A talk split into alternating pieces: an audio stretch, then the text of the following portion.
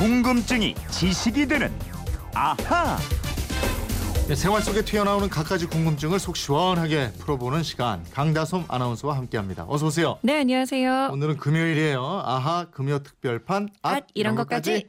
네, 오늘은 이분 궁금증부터 풀어드리겠습니다. 휴대폰 뒷번호 8074님인데 출퇴근 시간에 교차로에서 모범 운전자 아저씨들께서 교통 정리를 하는 경우를 종종 봅니다.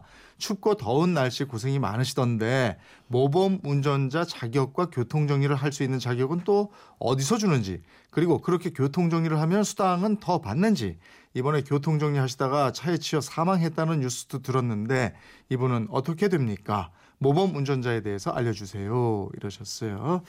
예, 강다솜 씨도 아침마다 자주 보죠. 이렇게 교통 정리 해주시고 네, 이런 네, 모습을. 네. 그럼요. 고생이 많으시더라고요. 네. 교통 정리 하시는 분들이 도로마다 꽤 많던데. 네. 저몇 분이나 되죠?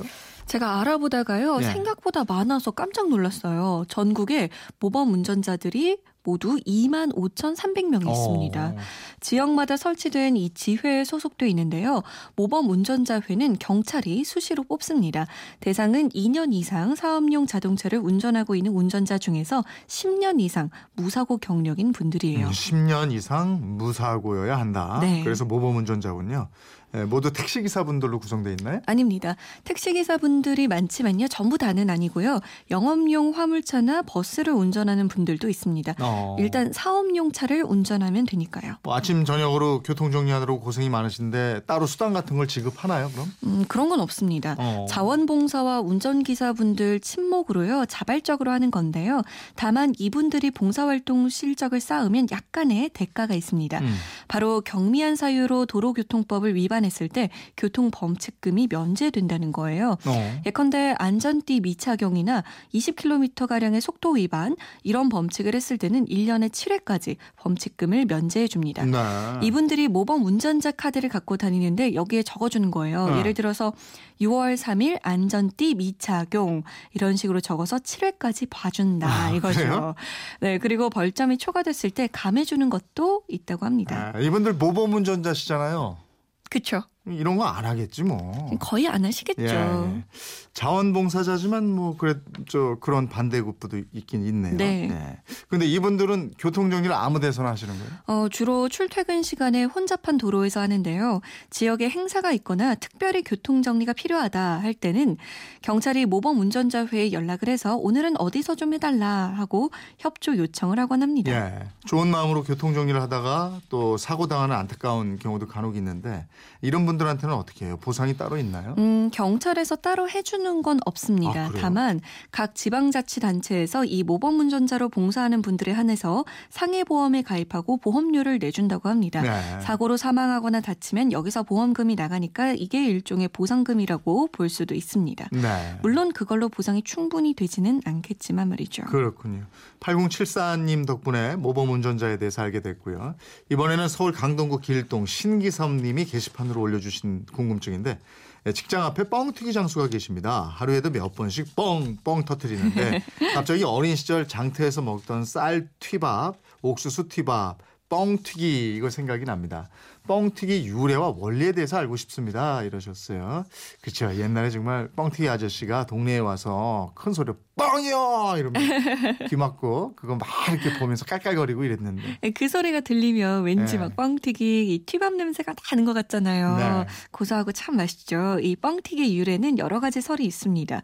이 기계가 처음 만들어진 게 미국입니다. 1901년 앤더슨이라는 박사가 미국 미네소타에서 발명해서 1904년 만국 박람회에 출품했는데 여기서 소리가 워낙 크고 신기하니까 많은 관심을 끌었어요. 이 기계가 1910년대에 일본에 도입됐고 다시 1920년대 이후 우리나라에 들어온 것으로 추정되고 있습니다. 그야말로 이름 그대로 뻥 하면서 마술처럼 뭐든지 크게 튀겨주잖아요. 네. 이 원리가 뭡니까? 압력밥솥하고 원리가 비슷합니다. 뻥튀기 기계 안에 쌀 같은 곡물을 넣고 밖에서 불을 떼잖아요. 네. 옛날에는 장작으로 하다가 지금은 가스불로 달구는데 음. 이러면 기계 안의 온도와 압력이 높아집니다. 아. 이런 상태에서 곡물은 익어가면서 압력을 견디기 위해 안에서 밀어내는 힘이 커지게 돼요. 그러다가 어느 순간 막혀있던 기계 입구를 갑자기 열게 되면 순간적으로 압력이 낮아지면서 곡물 안에서 밀어내는 힘이 스스로를 크게 만들어 버리는 아, 거죠. 그러면 기계 속 온도하고 압력을 높이는 게 관건이겠네요. 그렇죠. 곡물로 만든 튀밥 말고 뻥튀기도 철판으로 눌러서 압력을 높인 다음에 풀어주면 둥근 접시 모양의 뻥튀기 과자로 변하는 거예요. 음, 우리에게는 뻥튀기가 있습니다만 미국은 옥수수를 튀긴 팝콘이 있잖아요. 네. 팝콘도 원리는 같겠네요. 그렇습니다. 옥수수는 인류의 아주 중요한 식량 중 하나인데요. 옥수수를 발견하게 된 것도 불에서 탁 탁 튀는 성질 때문이고 가장 먼저 먹기 시작한 옥수수도 팝콘이었다고 합니다. 음.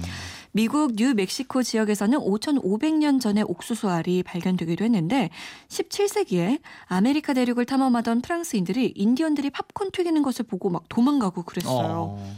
옥수수 알 속에 갇혀있던 악마가 열을 받아서 퍽 소리 내면서 튀어나온다고 허허. 믿었대요. 이 악마의 정체가 바로 수분입니다. 아, 수분이 있기 때문에 열을 가하면 튀겨지는 거군요. 네. 옥수수 알 속에는 보통 14%의 수분이 들어있는데요. 이 알갱이를 200도 이상으로 가열하면 옥수수의 두꺼운 껍질에 갇혀 있던 수분이 수증기로 바뀌면서 팝콘으로 변하는 거예요. 옥수수는 팝콘이 되면서 부피가 약 40배까지 커집니다. 그러니까 팝콘도 대단한 뻥튀기인 거예요. 그쵸. 예, 요즘 보니까 뻥튀기 가게들이 또 눈에 띄더라고요. 전에는 아저씨들이 리어커에 싣고 그 기계 싣고 다니면서 빵이요 이러고 외쳤는데 맞아요. 요즘 아예 가게가 있고 그렇더라고요. 맞아요. 요즘에는 가게에서 다양한 모양의 뭐 뻥튀기, 튀밥 등을 아주 큼지막한 봉지에 담아서 팝니다. 그리고 구수한 뻥튀기 아이스크림을 얹고 거기에 각종 토핑을 하는 것도 있어요. 아, 이 조합이 진짜 맛도 좋고 식감도 좋습니다. 아, 저는 이거 못 먹어봤는데 뻥튀기 아이스크림 올리는 거는 어 그거 괜찮을 것 같아요. 진짜 맛있어요. 어 맛있어요? 네. 그 상암동 여기 파는 데 없나? 제가 알려드릴게요. 우리 하나 합시다. 네. 아 고소한 냄새가 나네요. 8748님이 저도 버스 여기사인데요. 모범 운전자입니다. 봉사를 하고 나선 내 자신이 행복해져요. 이랬, 예, 이렇게 뭐 사회 곳곳에서 정말 이렇게 착한 일, 좋은 일 누가 시키지 않아도 하시는 분들이 많고 거기서 또 보람도 느끼고 그렇습니다. 그런 분들 때문에 우리 사회가 또 지탱이 되는 거죠. 아하 금요 특별판 앗 이런 것까지 오늘은 두 가지 궁금증을 풀어드렸습니다. 소개된 분들께는 선물 보내드리겠고요. 궁금한 게 있으면 어떻게 해요? 네, 그건 이렇습니다. 인터넷 게시판 MBC 미니 휴대폰 문자 샵 8001번으로 보내주시면 되는데요. 짧은 문자 50원, 긴 문자는 100원의 정보 이용료 있습니다. 생활 속의 호기심, 궁금증 많이 보내주세요. 네, 궁금증이 지식이 되는 아하 강다솜 아나운서였습니다. 고맙습니다. 고맙습니다.